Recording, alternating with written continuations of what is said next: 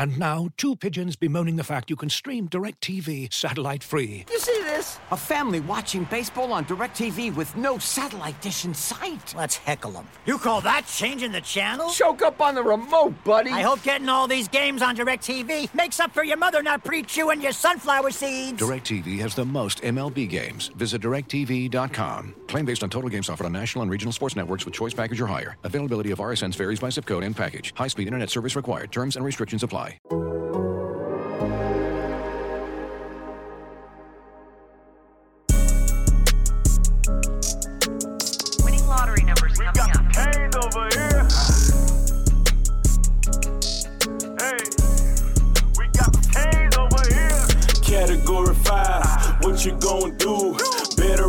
shelter, cause it's all about the you. All right, welcome back to another installment of the Wide Right Podcast. I'm Manny Navarro, Miami Hurricanes beat writer for The Athletic.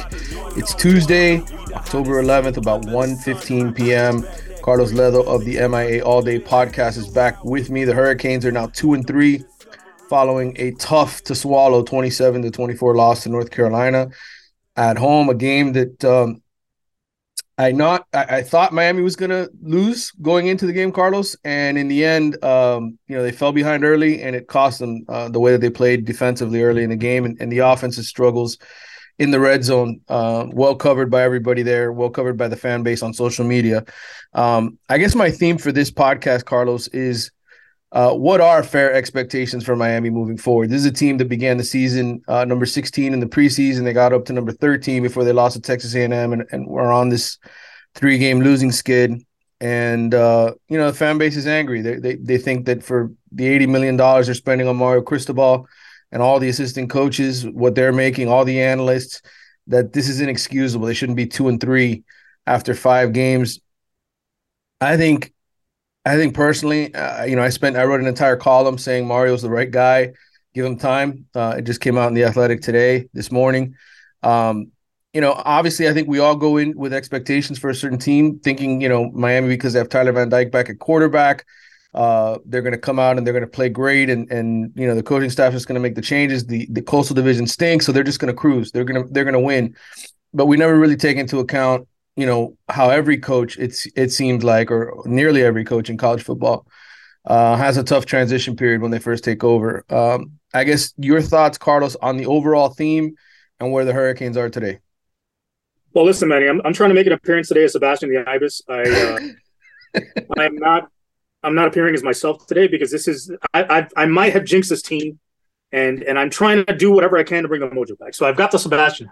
I'm trying to see if this works. If this rally cap here brings this back, but this is very hot and uncomfortable, so I'm taking it off. All right. Going back to my. All right. So, um, you know, it, it's funny. I think if you flip the Middle Tennessee result, this team is probably pretty much right where you might expect them to be this season. I think if they had beaten Middle Tennessee 45-24, um, and had lost to Carolina and Texas A&M, and, and we're sitting at three and two and 0 and one in the conference, you'd be like, okay, you know, it's more or less where I anticipated them being. Maybe I anticipated them being four and one with only loss to Texas A&M, but I understand we're still rebuilding. We're still getting towards where we want to be. Mario doesn't have a full set of recruiting classes yet. He hasn't built the foundation of of the program and the talent pool the way he wants to do it in his own image. So you know, it's going to take some time. And you know, a tough loss to UNC after TVD threw for 500 yards. All those things, I think you would be okay. You know, you wouldn't be falling wanting to fall off a cliff. However, because they played the way they played against Middle Tennessee, and it showed sort of the it, it, gave you a backdoor look. It peeled back the curtain as to what's going on within the psyche of this team, where they are still not fully gone from the days of uh, of of Manny Diaz or even their their their dark days under Mark Richt towards the end.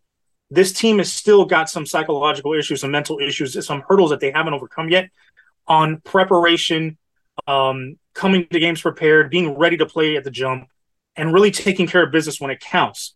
Because if they had been, they would be, you know, three and two right now, and that, and we wouldn't be so disgusted after three losses in a row. Which, by the way, and this is the 19th season the Hurricanes have been in the ACC, right? Right. This is now the 12th season that they've had a three-game losing streak, a minimum three-game losing streak. 12 out of 19 seasons they've been in this conference, they've had a three-game losing streak, which to me is insane. Do you know how many times between 2003, the year before they got to the ACC, back to 1983, they had a three game losing streak? How many times? Three. Different So era, different era of Hurricanes football, Carlos. Exactly, and that's and that's the, the thing. How do we go from that to this? And I think part of it is, um, you know, I think Miami football sold its soul sometime in the '70s to be able to get the undefeated season, Super Bowls, then land Dan Marino and get the, the five national championships for the Hurricanes, and now we're having to reap the benefits, or uh, not the benefits, but reap the back end of that contract. Where Right. Is slowly sucking the souls out of all of us every Saturday and Sunday while we watch TV.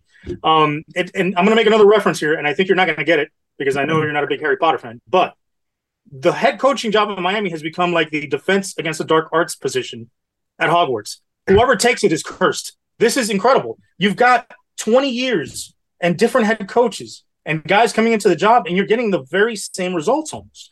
So it, at some point, it needs to turn around. I didn't expect this team to be undefeated this season. I thought, like you said, because of Tyler Van Dyke coming back, because of how they finished the season last year, they could be 10 and 2. I felt maybe 9 and 3 was probably more realistic because they always drop a game that you don't expect them to drop. Now, you didn't expect that to be Middle Tennessee. You thought it might have been like Virginia or something like that. Um, but at some point, it, it needs to get turned around. And, you know, the good news is they fought and they, they got to the end. But again, it's like we're saying the same shit we say every year. You know, they fought hard, they, they lost at the end, and it's, it's a repeat of last year. And you look at this team and what is appreciably better this season than last season? And that's my big question. Yeah, I mean they're not running the ball better. Um, I guess they're tackling a little bit better than they were. Not not. I mean, listen, compared to what it was last year was pretty horrible. I would say right about now they're average. Yeah. Um, when it comes to tackling, um, they're giving up more big plays. It feels like in the passing game than they did a year ago. As bad as they were, I still think that they're giving up more big explosive plays.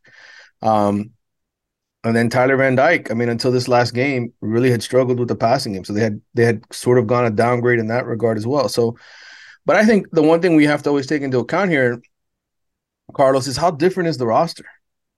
In all honesty, uh, how many of those recruits and transfers have really upgraded this team? Like Akheem Mesidor clearly is was a huge pickup for them. He's one of the best defensive linemen in the country, according to Pro Football Focus. The way he's graded out. Um, but is he having a a Jaelan Phillips type season? No. Uh Gregory Rousseau type season? No. Um and then you know guys like Tyrique Stevenson, I think, are playing injured. They had a, a groin injury, right? That he's that he's kind of playing through. I think, um, not playing his best. Um, Daryl Porter Jr. just got on the field now in this in this last game. Really started to play. Um, Colby Young got in for the end of this game and you know showed us, hey, look, there's the there's the guy that can go up and get the ball, right? Uh, the, the one that we talked about in the offseason. And then now, because of injuries, you're basically forced to play two Oregon offensive linemen. Um, before that, it was the same group of offensive linemen that we've seen here. John Campbell's finally healthy. He's in at left tackle. Zion Nelson has been out. I think that's affected the offensive line as a whole. Um, we can go up and down the roster, really all you did was lose your two best receivers and Mike Harley and um, Charleston Rambo, and you didn't really replace them with anything, right? I mean, there's no bona fide number one guy. Uh, the running game, they were injured last year. They were banged up Yeah. last year. All you did was add Henry Parrish, who's basically replaced Jaylan Knighton, right? Because Jaylan Knighton's been a disaster so far. I mean, between the injuries, the fumbles, uh, basically you traded Jaylan Knighton for a guy who's just like him. Uh, so less explosive. yeah, I, I just so so to me it's like okay, where where's the changes in the personnel? Like where are the where are the players? Where's the improvement as well? Like who's gotten better? Right. Um, those are the questions you always ask yourself the first year. But but I caution it all by saying, and you pointed this out several weeks ago. Jimmy Johnson went eight and five his first year at Miami, coming off of a national championship season. Yeah. Um, I went and I did the research. Go check out my article on theathletic.com. I looked up every title winning coach um, since 2000. Okay. And when they took over at a new place, what they inherited in terms of a record and what they did their first year. We're going to go, I'm just going to review this quickly, Carlos, and then we'll, get, we'll let you talk. Um, the last champion, Kirby Smart at Georgia. First, he took over a program that was 10 and 3 from Mark Richt. They went 8 and 5 in his first year. 13 and 2, reached the title game in year two, but they didn't win a championship till their sixth season. And oh, by the way, I would say this pretty confidently. The roster that he got at Georgia is probably a lot better than what Mario Cristobal got here at Miami. So people who are like, "Whoa, Mario should get to the ch- title game in year two. Is this a title contending roster right now? Oh no.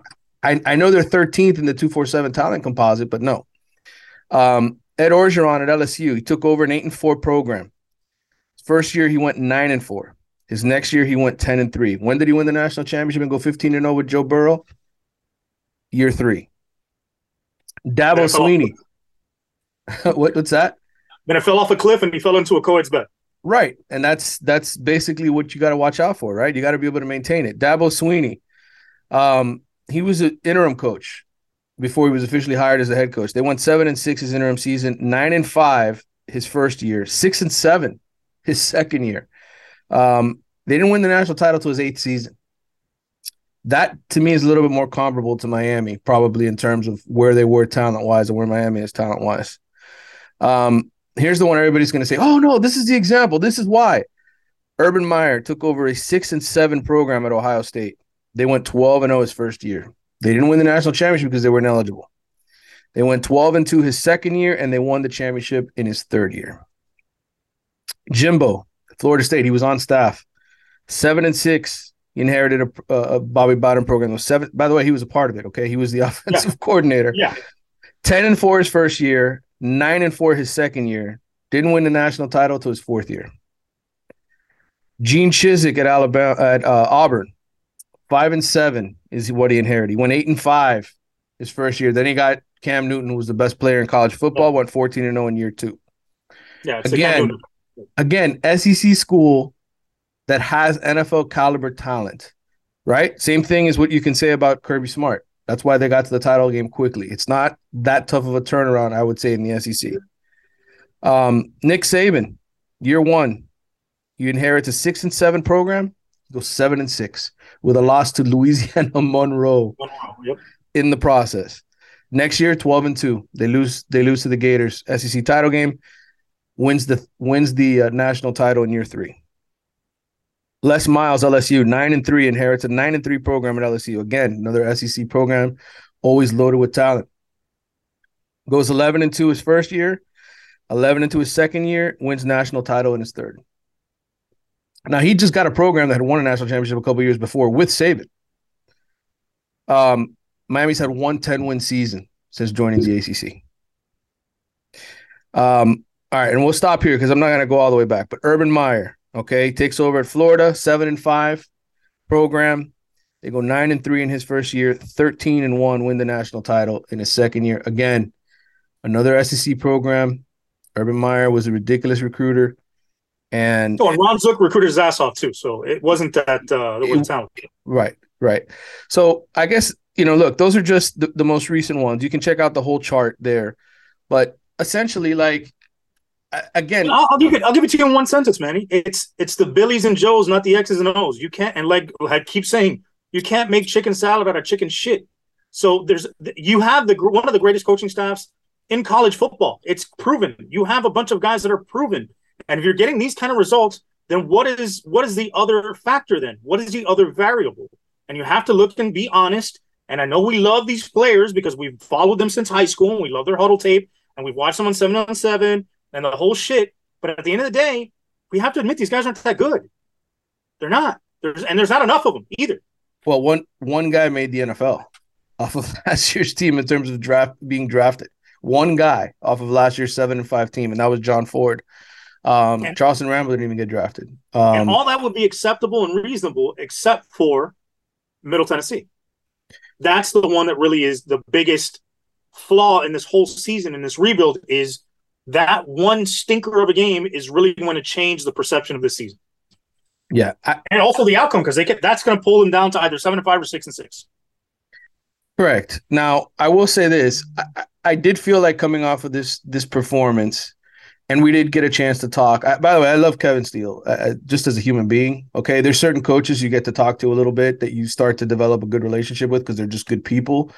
Kevin Steele's a good person. Um, you know, he's very personable, puts things in a very you know, sort of human context. I led my story with this. This is a guy who coached with Tom Osborne for five years before Nebraska finally won the national title. Uh, won three of four. Okay, three three three titles in four years from '94 to '97. He was there on that staff that finally broke through and won a national championship in '94. Um, then he went to be with Nick Saban at the beginning at Alabama. Then he went to Dabo Swinney with Clemson, was a defensive coordinator for three years. And everybody's like, well, he got fired. He got embarrassed in the Orange. We gave up 70 points. Okay. But he was around these guys. Okay. He was with them. He was with Bobby Bowden. He said flatly to me and to a few other people we were chatting with yesterday, he's like, Mara's the guy. I wouldn't I wouldn't be here at Miami if I didn't believe that and he sees the traits that are necessary. And I know fans are like, "Oh, you're just kissing Mario's ass, right? You're a reporter kissing." I have no reason to kiss. Do you think I get any special access from Mario? You think I'm getting some great stories? That's that's. I'm covering this team as an objective reporter. That's the way I always been. Um, I have always felt that because of his recruiting prowess, that ultimately that is what wins at Miami. It's the guy who recruits his ass off and brings the talent here, and go back and it feels like a, a, a proven formula to all this, right? Like Howard got some really good players. Took him five years, but he got some really good future NFL type players on that roster. Eddie Brown and and uh, Jim Kelly and and you know Bernie Kosar. Like those guys played in the NFL for a long time. There are other guys from that first roster. Go look at Jimmy. Jimmy was the best at it of anybody. Um, he had issues with his coordinators. Things didn't work. Defense sucked. Um, Erickson came in. He kept getting really good players to come to Miami. Butch, when when you had the big turnaround, it's because Butch knew how to identify players. How many times was he called out for being a terrible coach, game day coach? Miami won because they overwhelmed teams with talent. Alabama wins because they overwhelm teams with talent. Clemson has won the ACC because they've got more talent than anybody else it's not hard to figure out why the same teams win the championship every single year, right? Like if Wake Forest all of a sudden was winning national titles and Dave Clawson was doing it with a bunch of three stars, then none of this shit would matter. We, we could all sit here and laugh and say recruiting doesn't matter, but it right. does. It completely matters. And player development matters. And so Mario has that skill in my mind. Like, go look at what Oregon has right now on that roster, right? They're five and one. Dan Lanning got his ass handed to him by Georgia in, in, in the first game of the season. They've won five in a row. Why? Because they're they're good. They've got talent on that team. So I can't say the same about Miami. And and yes, you can say they're 13th. What are you talking about? Look at all these recruits. No, no. Alonzo Highsmith's here because he knows there's no talent on this roster. His job is to help Mario get those players. Yeah, and development and recruitment takes time. So obviously, this is not the year where you're going to see the full plan come to fruition. Yes, we got a ton of transfers in the portal, um, but those aren't necessarily maybe Mario's top choices. If they were coming out of high school, I don't think he'd necessarily recruit those same guys over. Some of them are exceptions, obviously Daryl Jackson and and Moultrie and things like that. Other guys are there because they're better than what we had on the roster, not necessarily the kind of guy or profile that Mario would normally chase. At the end of the day, also it's recruiting players, like we said a million times, not just for the talent, but for the cultural and personality fit and the mindset fit. The guys they have on this team, yes, they may be rated four stars, they may be blue chippers, they may be, they may be the best South Florida has to offer in some areas. But at the end of the day, if they don't match up with the culture and the mindset, and they're not the right type of guy that can handle adversity, then at the end of the day, that's not the guy you want on the roster. And that's going to take time to filter out. I think you're probably going to see a big exodus at the end of the year and a roster turnover, turnover again through the portal while we supplement it with recruiting classes to try and get to that next level and at least compete for a coastal championship. Well, there won't be a coastal next year, but get in the ACC title game.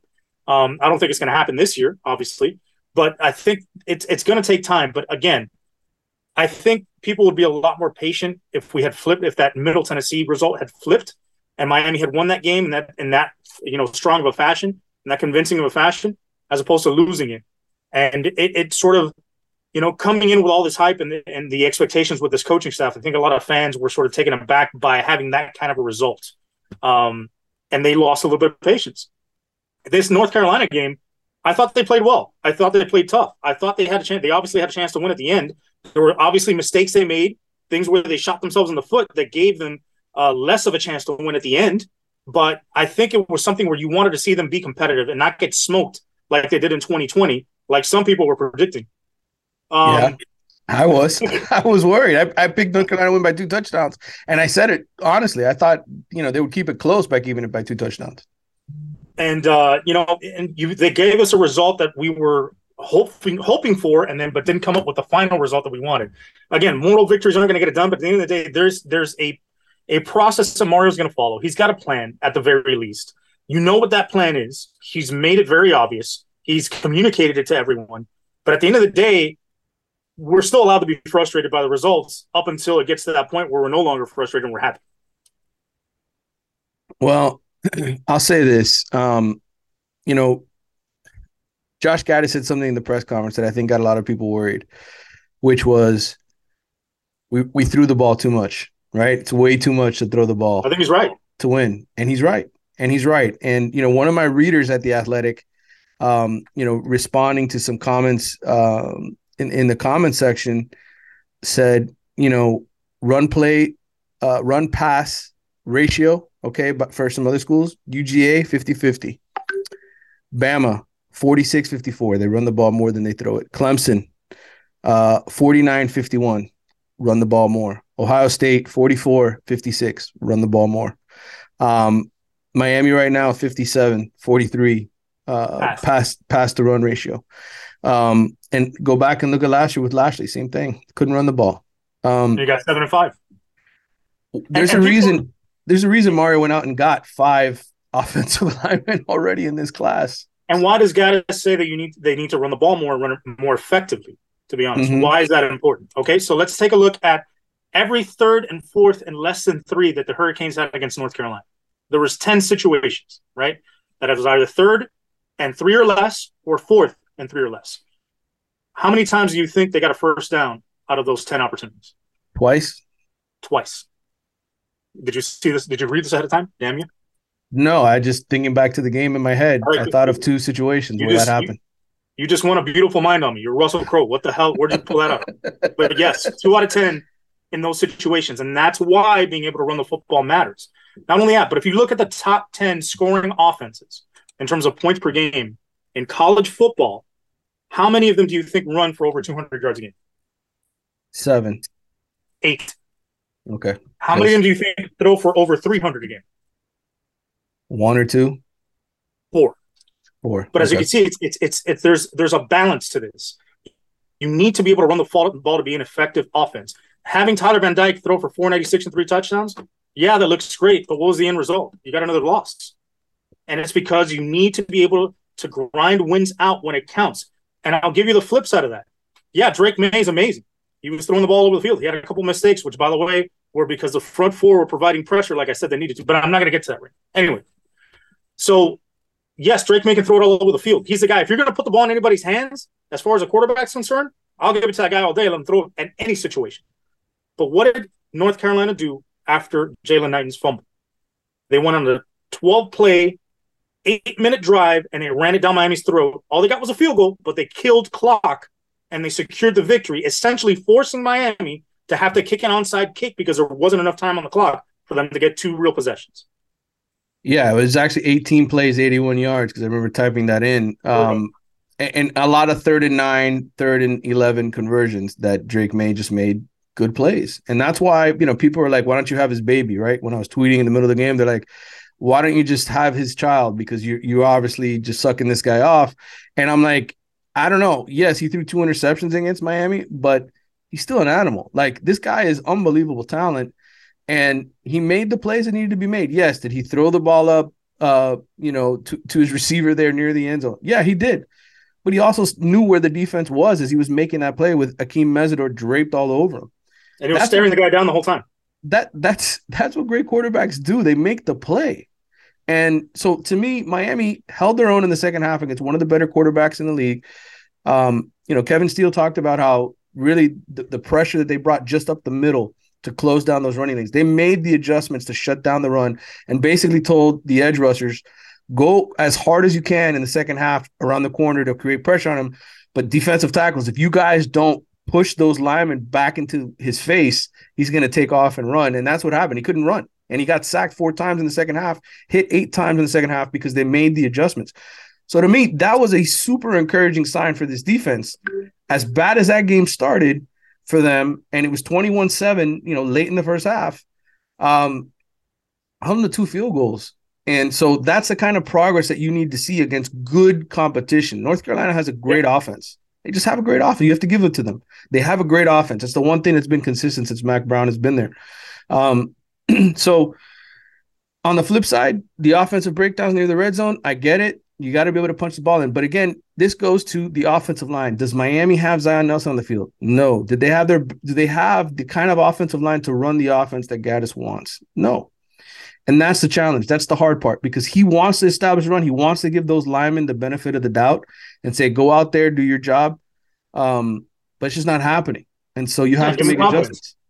My my whole thing is I think Gattis called a really good game. Now, um, I will say people are coming out and saying that Gattis ran formations he never ran before and he adjusted the offense and he changed it. That's bullshit.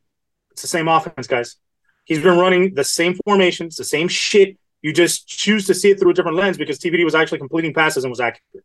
Um, the people were saying he was playing with more pace, that they were going more no huddle quicker. They went a little bit quicker only because in the first half, for the most part, they weren't checking back to the sideline for secondary plays. So They did that. They still did that a lot in the game. They still did Yes, a lot. in, in the second half they did. Yeah. The second half they did. Um, but that's why it looked faster. But at the end of the day, my only complaint about Gattis was that goal line stand where they got stuffed. And that's because first down, you don't get anything. You know you've been struggling running the ball, right? Second, you know it's four down territory at that point. I don't run a quarterback sneak with TVD for two reasons. Number one, um, I'm not sure you're going to get the push to get him in the end zone to begin with. Number two, you don't want to get this guy hurt after he's finally gotten hot and has the offense going. So you don't want to put him at risk, right? And number three, why do you take the ball away from your best ball carriers in that situation? Um, to me, if you're going to be, if you know it's four down territory, you're going to go for it on fourth down. At some point, either on second or third down, you have to attempt play action and try and get the ball in the end zone through the air. And they waited for fourth down, and I, I have no idea what the hell that call was. A fake reverse tight end throwback on the goal line. that shit was like, what? Seriously? Are we doing this? It took 45 minutes to develop. No wonder TVD Yeah. got through get hurt as he threw it.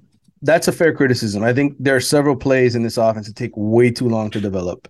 And I think that's one one aspect that he needs to change because when he's in third and short situations, you can't have sort of this delayed ha- handoff to the to the running back. Like give it, you know, give it to the fullback. Bring the fullback in there and give him the ball. Do something different that the defense is not expecting. It it seems very um expected everything that he's calling right in those in those short yardage and tight type of uh, situations in the end the offensive line has to has to move people and they're not and i Yeah. think a lot of it just has to do with the fact that their offensive line is below average and, and look it's not a surprise like zion nelson is your best offensive lineman right that's what most people believe he's a three-star kid that they got out at the last minute they, they stole from appalachian state um john campbell you know three-star kid out of the orlando area um you know, DJ Scaife was a four star kid down here, but are there really any four star linemen in, in South Florida? um, I, I, you know, again, like it, it- he's doing the job in the recruiting trail. He's gone out and he's gotten guys um, that he believes in. Anez Cooper, he he swears is going to be a star. I, I wouldn't be surprised this week if Anez Cooper starts, uh, just because of you know kind of the struggles that other guys have been having moving people at the line of scrimmage. Um, so you know, look, I think as long as they go into Virginia Tech this week and take care of business, they're they're supposed to be eight point favorites. I think they're better than Virginia Tech, having seen Virginia Tech and, and what just happened to them against Pittsburgh and the 300 yard rusher and you know, they gave up, and the week before getting killed by by North Carolina. Um, you know, Pittsburgh's got a good team, but they don't have an elite offense like North Carolina, and and they still had a good day. So I think Miami. It's not an easy game ever to play up there. I hate going to Lane Stadium. You have the. Uh, have you been to Lane Stadium, Carlos? no, thank God I have not. There's there's, Uh, there's no reason for me to go up there. There's it, it, it's terrible. They've got the uh you know the the uh the turkey noise that they do between every like success. It The basically cool thing is, like other other than enter Sandman at the beginning of the game, everything else in that place from what I've heard is terrible. It's it's it's it just drives you crazy. And so um it's not an easy place to play. It's homecoming for Virginia Tech. They they're two and four. They're going to be up for this game. They're going to be up because they look at Miami Checkers like, well, these guys are two and three. We can beat them.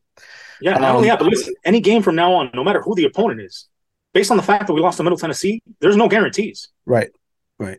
But if Miami shows up and does his job, which I expect them to do, and, and by the way, I think their next three games are also against first year head coaches, right? Well, you're about to say Yeah, that? I think their next three games are very winnable. I know Duke was playing well early on, but I think they've shown that they're beatable. They're not. They're not. You know, at that level yet where you consider them a real contender for the Coastal.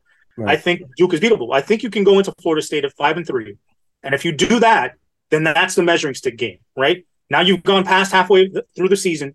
You've had enough time to really coach these guys up to find your identity as a team. You're on a three game winning streak after a three game losing streak. Now it comes down to your biggest rival. How do you perform? How do you do you take it to the next level and show that you're a competitor in this league? And at the end of the day, it's really going to be about these these cross uh, division matchups to see if they can get into the coastal into the ACC championship because they're already down a, a loss. They they got to hope that Wake Forest and Car- North Carolina State beats North Carolina because I don't see Carolina Carolina losing to any of these other teams in the conference. They might obviously because you know the ACC is crazy. So is the coastal. The coastal is batshit crazy. We never know what's going to happen. But it looks like it's going to be these cross divisional games that are going to make a difference. And we're kind of stuck with Florida State and uh, and Clemson. I mean, Florida State is beatable, obviously, because we're rivals. So it's it's going to be a tough game no matter what. But that Clemson game is going to be monstrous. Looking for an assist with your credit card, but can't get a hold of anyone? Luckily, with 24 7 US based live customer service from Discover, everyone has the option to talk to a real person anytime, day or night. Yep, you heard that right. You can talk to a real human in customer service at any time. Sounds like a real game changer if you ask us. Make the right call and get the service you deserve with Discover. Limitations apply. See terms at discover.com/slash credit card. And now, two pigeons bemoaning the fact you can stream DirecTV satellite free. You see this? A family watching baseball on DirecTV with no satellite dish in sight. Let's heckle them. You call that changing the channel? Choke up on the remote, buddy. I hope getting all these games on DirecTV makes up for your mother not pre-chewing your sunflower seeds. DirecTV has the most MLB games. Visit directv.com. Claim based on total games offered on national and regional sports networks with choice package or higher. Availability of RSNs varies by zip code and package. High speed internet service required. Terms and restrictions apply. As you've probably heard by now, we've teamed up with BetMGM this season. We'll be using BetMGM lines to make all of our picks, and we'll have special offers for our listeners each week. If you haven't signed up for BetMGM yet, use bonus code The Athletic, and you'll get a one-year subscription to The Athletic, plus up to a fifteen hundred dollar first bet offer on your first wager with BetMGM. Here's how it works. Download the BetMGM app and sign up using bonus code The Athletic. Make your first deposit of at least $10. Place your first bet on any game and claim your voucher for a one year subscription to The Athletic. See BetMGM.com for terms. U.S. promotional offers not available in D.C., Mississippi, New York, Nevada, Ontario, or Puerto Rico. Gambling problem? Call 1 800 Gambler. Available in the U.S. Call 877 8 HOPE NY or text HOPE NY 467 369 in New York. Call 1 800 NEXT STEP in Arizona. 1 800 327 5050 in Massachusetts. 1 800 BETS OFF in Iowa. 1 800 270 7117 for confidential help in Michigan. 1 800 981 0023 in Puerto Rico. First bet offer for new customers only in partnership with Kansas Crossing Casino and Hotel. Don't forget, if you haven't signed up for BetMGM yet, use bonus code The Athletic, and you'll get a one-year subscription to The Athletic, plus up to a fifteen hundred dollar first bet offer on your first wager. When you need mealtime inspiration, it's worth shopping Kroger, where you'll find over 30,000 mouthwatering choices that excite your inner foodie. And no matter what tasty choice you make, you'll enjoy our everyday low prices, plus extra ways to save, like digital coupons worth over $600 each week. You can also save up to $1 off per gallon at the pump with fuel points. More savings and more inspiring flavors make shopping Kroger worth it every time. Kroger, fresh for everyone. Fuel restrictions apply. All right. I, I want to get to the mailbag. We got a lot of mailbag questions here. Well, a few. When you whenever we record this in the middle of the afternoon and I kind of send out a late alert, people are people are a little tardy sometimes. Because you don't Um, want to answer 67 questions. That's a good move by you. That's a vet move right there. All right. this is from Jason, J underscore HUD one one one. How do you see the Canes finishing out the season? Is it better or worse than what you expected two weeks ago? Um, I think they're going to finish better than what I expected because I told you four and eight or five and seven. Um, with the effort that we saw against Middle Tennessee State. Uh, I, right now, I think they're they're a bowl team. Does that mean they're six, seven, or eight wins? I guess it just depends on whether they show up to beat Georgia Tech, whether they show up to beat Florida State, whether they show up to beat uh, Pittsburgh at the end of the season. I think they're somewhere between six to eight wins right now. I don't think they're going to beat Clemson. Clemson looks like a very, very good team. It's be a big ask for them to win on the road. Now, if they were to do that, then I think all of a sudden Miami fans would probably feel a lot better about this staff. Yeah. They're able to somehow finish the season winning seven in a row. And then, you know, even if they don't get into the ACC championship game, I think the feeling would be okay. They, this this coaching staff is good. I don't think that's going to happen. I think they'll probably a six to eight win team somewhere in there, but I do think they're a bowl team because they're good enough to be a bowl team. Um, yeah, I agree. And you know, a couple weeks ago, I said, you know, while you were dropping four and five wins and making my heart stop, I, I said seven and five, six and six based on what we saw. Right now, to me, they look like a seven and five team. I think they're a five and three team in conference, but we'll see if they can turn this thing around. Like we said, if they get momentum now against Virginia Tech and beat Florida State, then there's a chance they could end up in that eight and four range. All right. This is from Brandon BC Mantilla on Twitter. Why has the running game regressed so much from where it was the first few games? Is it a product of more stacked box looks given from the defense or more a technique issue reverting to old habits? I think it's a combination of those things. I think there's no question teams know first of all, they know what Miami's running. Okay. And I think they've tried to run a couple different combinations to get the running game going. Um, I also think, and, and Gary Ferman from CaneSport uh, raised this question uh, to Gattis of the day: Are guys worn out after the Texas A&M game? That was such a physical slugfest, um, and then you lost Zion right in that game. Are guys just their body physically worn and they're not getting the same amount of push? I think there's certainly something to that. Um, that that you know physically, um, you know your mentality. It's tough to, to say hey, you're going to go out there and, and and push teams around, which is why Mario is attacking the offensive line recruiting yep. so hard. It, it, because like we said, it doesn't just require talent; it requires the right mentality. And you can you can say, yeah, shit, damn, they must be broken down after that Texas A&M game, and you know, bodies are worn down. What the hell do guys go through in the SEC? Yeah. And why are SEC teams able to run the ball on a consistent basis, week in week out, going against the best best in the country? It's because not only are they talented, but they have the right mindset, and that's what they do. They're dogs. And if you don't have dogs up front, you're not going to get dog like results. And that's what's been happening recently. It's easy to get up for one game and ball out, DJ Ivey, and then the rest of the season look look completely average. Right. Um, I think the other thing, like you were saying, it is schematic. I think teams are understanding what Miami wants to do, which is to establish the run first, and they're selling out because they feel like Tyler Van Dyke wasn't playing well. Um, they were giving Tyler Van Dyke all that they they didn't play any complex coverages on the back end. North Carolina, they played cover three most of the game, and then switched to cover two a little bit, and let Tyler find the open holes in the zone, and and they just sold out on stopping the run, and that was mm-hmm. their main mm-hmm. focus because they knew eventually the game was going to come down to the wire, and if Miami had a lead, they weren't going to be able to hold on to it because they couldn't run the clock out. Right.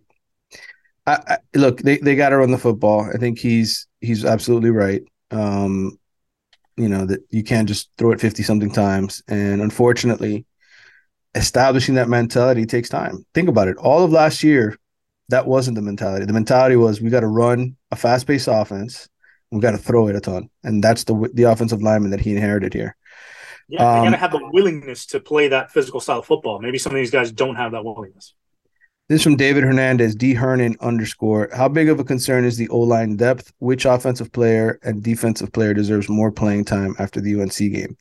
All right, the O line depth. How concerning is it? It's concerning. Um, you know, Lawrence Seymour didn't dress for the last game. He's a guy that they were very excited about when they recruited. Um, you know, I figured you would have probably seen him somewhere in that interior line rotation. Is he healthy this week? Is he practicing? I don't know. None of us are allowed to go out to practice anymore um, to watch anything to to it take sounds attendance. like it's your fault. sounds like it's your fault, man. What did you do? I did nothing. Um, that's that's you know hurting them. Um, I think Logan Sagapolu and um, you know Jonathan Dennis, they're second and third year players that are just playing for the first time in their careers. That's not good. They're not going to look great.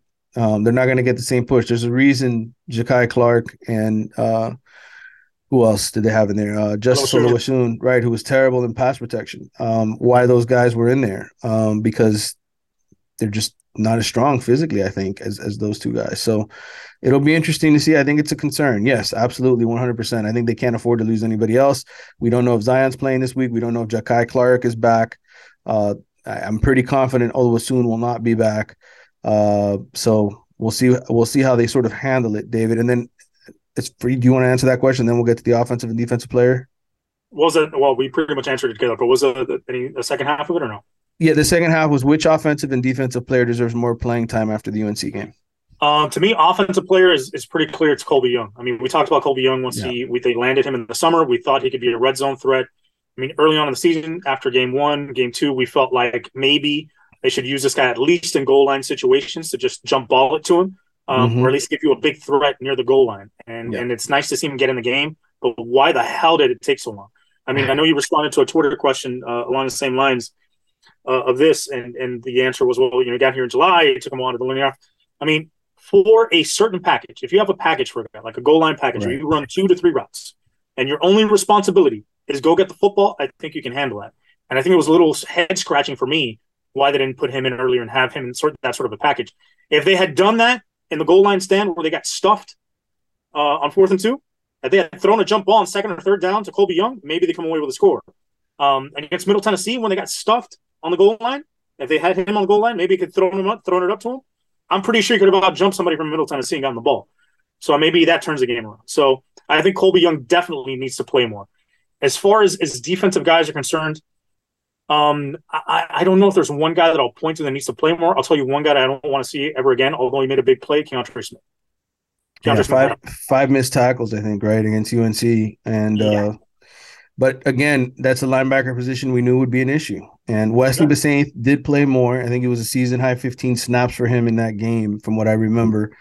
Um, you know, they've been talking about it all year. Maybe by the midway point of the season, you can start to trust them, right? It's little by little. That's it's a process. probably. Yeah, and uh, so maybe that's the guy. I agree. I agree on both of those uh, counts as far as who you potentially could see more of here. Um, all right, this is from Alex Perry, A Perry, 1927 on Twitter. Is Mario going to be able to convince recruits that they should ignore the on-field results this season? They go six and six. He's going to have to work his tail off to maintain a top 10 class. Well, I agree. I, I think, you know, look, the recruits right now that were there, and there were a lot of them, they had more than half of their commitments and then other kids that they're targeting at the UNC game. I think the majority of the commitments, and I trust Gabby Urruti on this. It's his job to talk to these guys. I don't. I don't spend nearly as much time as he does talking to them. Um, And he does a great job with it. his feeling is that that's not going to happen. That that nobody's ready to jump ship yet. But I will caution that an embarrassing loss or you know a, a terrible finish, yeah, that that definitely puts them in in in position to have other schools come in and swipe them. That's just the way it is, especially when you recruit kids in the state of Florida who seem to flip quite a bit. Um, but it seems to me that a lot of these guys look the guys that went to IMG or or at IMG, I think those guys are all locks to come to Miami at this point. It's a it's a you know there's NIL involved. There's other things right that that play a Yeah. factor nowadays. Um, so I I think I, I don't necessarily see them losing any key people in this class. Yeah, and I think it, like you said, if it's a seven and five or a six and six season, but it's competitive all the way through, I think that's something you can sell to these kids. Where like, do you see how close we were in the margin of victory, or just a a play here, a play there turns the game around, and you know it flips a result. That could have been you on the field to make that difference to get us the victory, to secure it for us. So Right. imagine with your with you here, those losses turn into wins, and now we're going from six and six to ten and two, thanks to you. Right. Right. All right. This is from uh, Asher Wildman on Twitter. Asher always uh, is a constant reader of us. Um, man, I understand the recruiting sites, but please explain 20 plus years of typically the best class in the coastal and traditionally in the top 25. I refuse to believe these are the best players based on results. Why else do we lose to worse uh, teams?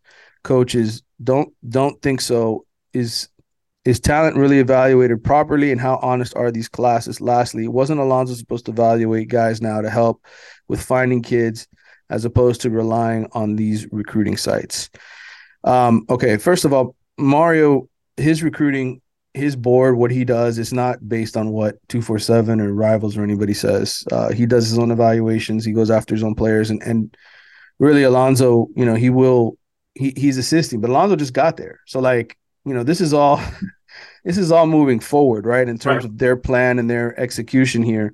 Um the overall aspect of the 20 plus years um i think i've been been telling you guys for a long time now you know it, there's a difference between a top five recruiting class and everybody else and it's the depth it's the amount of four and five stars that you get and the amount of guys that are quote unquote team players that are willing to sacrifice and wait I think in today's world, unfortunately, Um, that's a lot harder to find, you know, quality guys that are going to stick and invest in the program the way they should be. I think there's a lot of selfishness. There's a lot of guys that just, I'm not playing as a first or second year player. I'm out of here.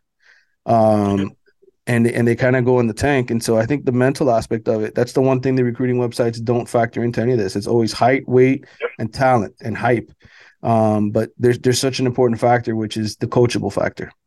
Absolutely, and I think that's when you uh, watch the U Part Two documentary, and they talk about how Butch Davis was able to get all this collection of talent together, especially during the times where the the team was struggling and the sanctions were on.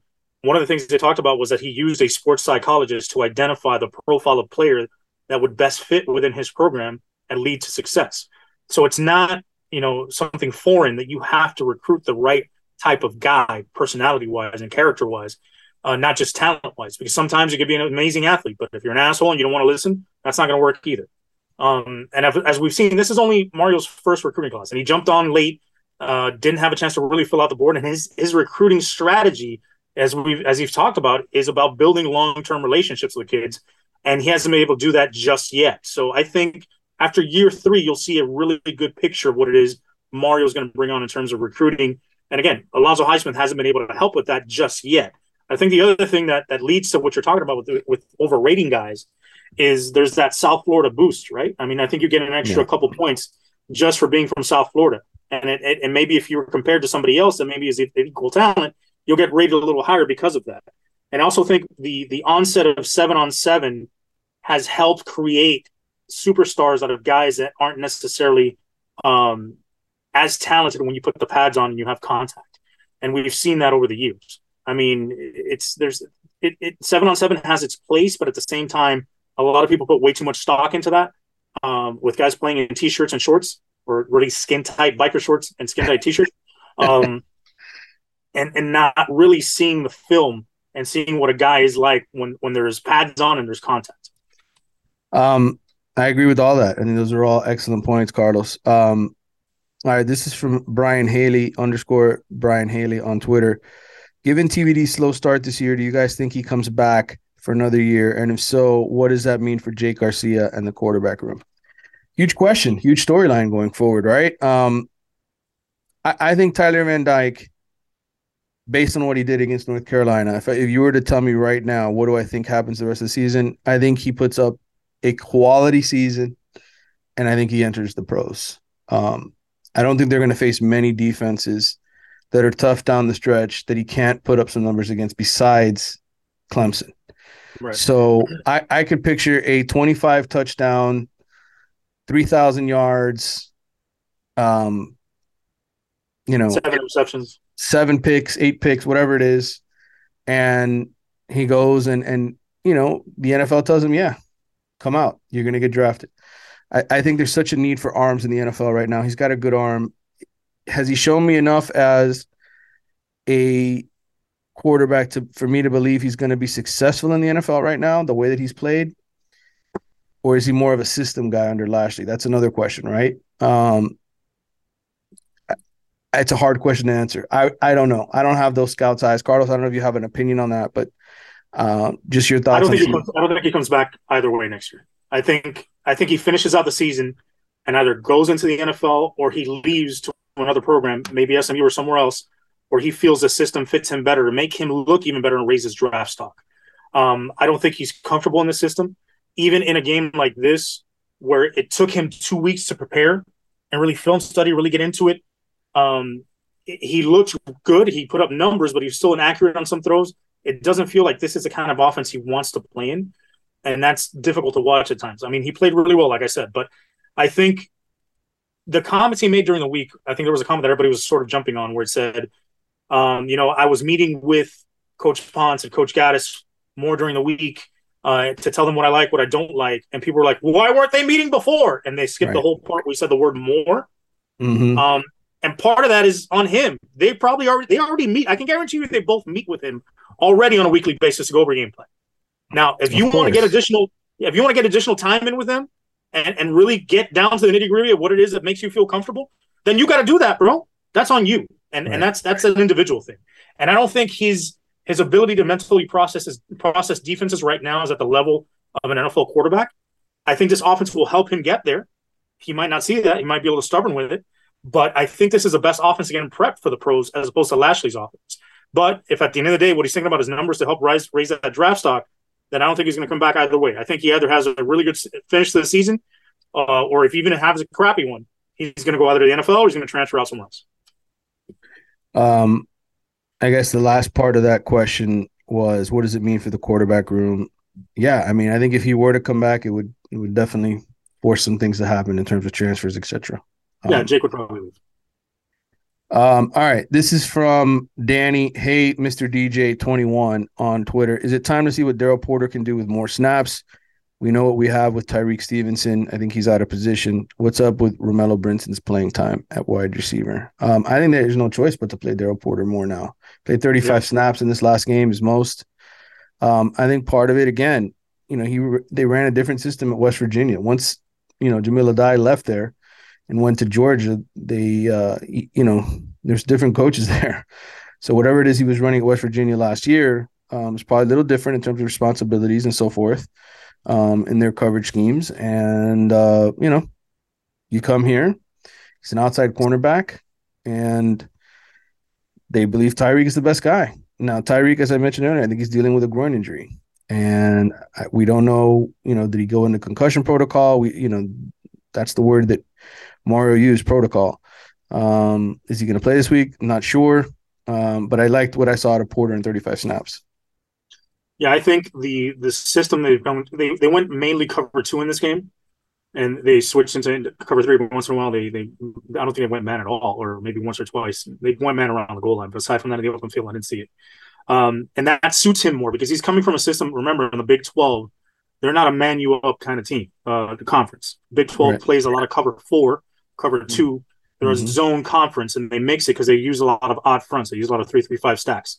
Um, so for him, he's feeling more comfortable in this new zone based system. He's going to look better, and I think DJ Ivey is going to look better. I think DJ Ivey played better this week than he definitely did against Middle Tennessee, and uh, allowing DJ Ivey to not have to lock on one on one with somebody is going to help the defense as a whole. But I think Daryl Porter feels more comfortable in this new system, and I think the team as a whole looked really good running it after that first half where they settled in and felt comfortable.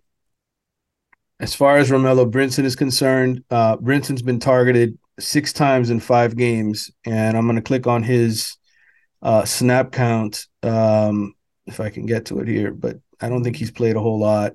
Um, let's see, he played one snap against North Carolina, had 60 against Middle Tennessee.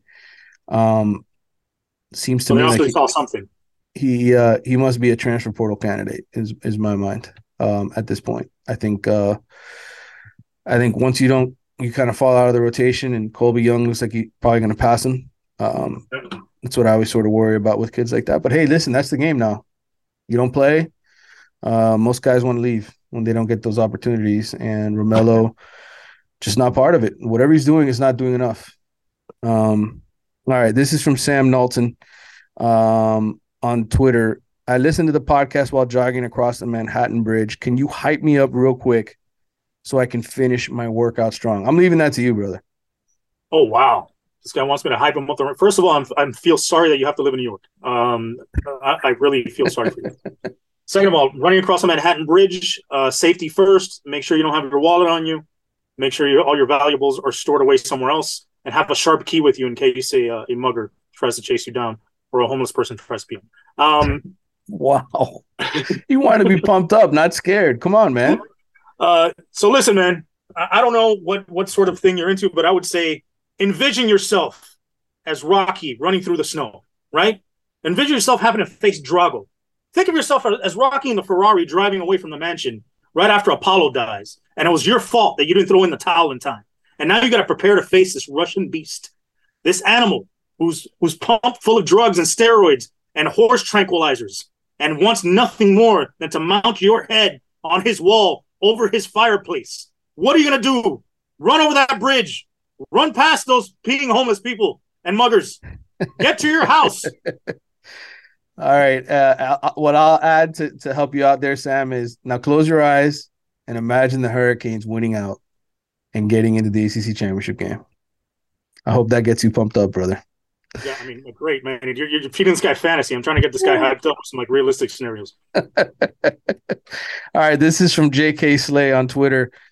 I think this rebuild will take five to seven years. By rebuild, I mean serious contender to win a national championship. This job is a rebuild. Why, if you do, think it can be done quicker? Um, here's the only reason why it might be able to be done quicker. It's called the transfer portal. Yeah. Um, I also think that because Miami's investing big dollars into this and could potentially one out of the ACC, might be highly motivated to spend a little more money, wherever it is, recruiting trail, NIL, coaches. Um, maybe that's why things speed up. But ultimately, I do think it's probably a five to six to seven year rebuild in terms of being a real championship contender. Now, this 12 team playoff, I think Miami could get in before that. But contender, real chance to win, yeah, might take that long. I agree. All right. This is from Animals to MIA. Mario is 64 and 63 on Twitter. Manny, Manny, Manny. He's 64 and 63 overall as a head coach. What all of a sudden he's going to win 100 straight games? Laughing emoji. He's mediocre. Been saying this. Great recruiter. That's about it. That's his take. Agree or disagree? Yeah, he's 64 and 63. How many of those losses came in an FIU program that was a dumpster fire when he took it over? Um, he then took that program to two bowl games and won a bowl game there. He came into an Oregon program after leaving Alabama, where he learned under the arguably the greatest uh, college football coach of all time, and worked took over a program with uh, got Willie Taggart that went four and eight the season before. They got it to seven and five, seven and six. He took it over. They went to eight or nine wins, I think it was right away. Won a Rose Bowl. Two Pac-12 titles. One pack, two Pac-12 titles. So yeah, I mean, if you're going to focus on his FIU record, sure, it looks pretty shitty. But I mean, if you look at the rest of his resume, I think it's pretty impressive, and I think his recruiting prowess is undenied. Not everybody's a great game day coach. They were talking about Kirby Smart being a bumbling buffoon before he won the national championship. Come on, I mean, how many times did they want to fire Jimmy Johnson before before he won a national title?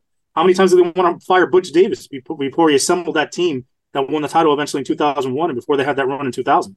So, I mean, everything looks like shit until it doesn't. And I think the potential for this, the ceiling for this, is a lot higher than the floor. All right. This is from Jay Jackson, Matty J06 on Twitter. Do you see this season finishing more reminiscent of the first year of Manny Diaz or the first year of Richt? Richt turned the corner and went 5 0 after a four game losing skid, ended up winning 15 in a row into 2017. Meanwhile, the wheels fell off for Diaz, losing the FIU, Georgia Tech, and Louisiana Tech. It's hard to say right now, Jay, because I feel like this locker room, you never know what you're going to get. It's literally like the box of chocolates that Forrest Gump is carrying to Yes, movie reference. Manny threw um, a movie reference. Have you had that at home in, in a wide right bingo? Take a shot right now. um, but I would, I, based on what I saw Saturday, based on my conversations with people at Miami, I'm more willing to think that they end the season strong than with a flop. I agree. I think it'll be closer to what Richt's uh, first season was than Manny's. I don't see them reeling off an undefeated season the rest of the way because I don't think they beat Clemson. But if they really turn this thing around, they could finish with one loss the rest of the way and finish eight and four. Andrew V underscore seventeen on Twitter. Do you feel better about the Canes moving forward after how they looked against UNC? Yes. Are you encouraged yes. about the wide receivers? I don't know if I'm encouraged by the wide receivers, but I feel better that Colby Young has made an appearance and being 6'5, well, 215 pounds, um, and a good seems like he's got good hands. Uh, think that'll help. Which which is, you know, what I put in my bio in high school, six five, two fifteen, good hands, ladies. Um, but that was for women, right? Not for uh, football. I was I was still catching passes. Um so to me, I think it's encouraging that Brashard Smith stepped up this week. I think he had a really good game. I think Brashard Smith made some plays. Um, you know, obviously, I think Will Mallory had a really good game, which we, although he's not a wide receiver, we include him in the passing game because he's a big part of that. I think Jaleel Skinner um, is going to be a big part of the passing game moving forward. He looked really good, although he made that play at the end. We couldn't get out of bounds. I think he looked really athletic, uh, and he has every time he stepped on the field. I think he's a mismatch. Um, I think you know you found something a little bit in Frank Ladson. You, you've understood that he is not a vertical threat. He's a possession guy, and as long as you throw it to him within eight to fifteen yards of the line of scrimmage, he's probably going to come down with it. You don't want to throw him a jump ball because, as we saw at the end, even though it was a contested catch, and that play ended in a penalty, so it didn't count. That that ball to him in the back of the end zone uh, down the sideline couldn't come up with it. He's not that kind of guy, but he is solid in terms of a possession receiver. I think. Um, to me, I think it was a little bit disappointing that Keyshawn Smith only got 26 snaps. I think it was. I thought, you know, he's he's their most explosive wide receiver right now, and I think he needs to be treated as their number one guy because of his his, his explosiveness and try to get him vertically more. Banged up a little on special teams. I saw that with my own eyes and tracked him when he went into the injury Okay. tent. I think maybe the, part of it was Take him off that shit. Yeah. Um, all right, that's gonna wrap it up for this episode, Carlos. I think I may come back with Andy Bitter at some point this week. I don't know if you if you checked out the last episode with Andy when we did sort of an ACC uh preview. Uh, we do the ACC mailbag every single week, and, and Andy and I answer the questions for that at the Athletic. Um, we will have a roundtable previewing Miami, Virginia Tech, two and three versus two and four. The game everybody wants to watch this weekend. Yeah, let me tell you something. If, if, if Miami wins, Virginia Tech slips to what two and two and five. Yeah. Uh, Andy needs to start another podcast and call it Bitter and Bourbon. I will let him know about that, Carlos. Uh, well, make sure you check out all of Carlos's work at the MIA All Day podcast. He does terrific job there. He saves his best stuff really for his podcast, not mine, which I don't, I can't blame him. You know, I mean, he's got so much good stuff that he he can bring a lot of great stuff to mine and still have even better for his. So make sure you listen to his podcast as well. And watch it on YouTube. I'm, I'm putting my stuff up on YouTube now too. I, I actually did a PowerPoint for last week. Um, I gave some keys to the game, which were dead on, except for one fact, which I thought the Hurricanes could run for 250 yards against North Carolina. Josh Gattis thought so too at the beginning of the game, and both of us were wrong. I, I knew they couldn't, but hey, why, why am I bragging about that?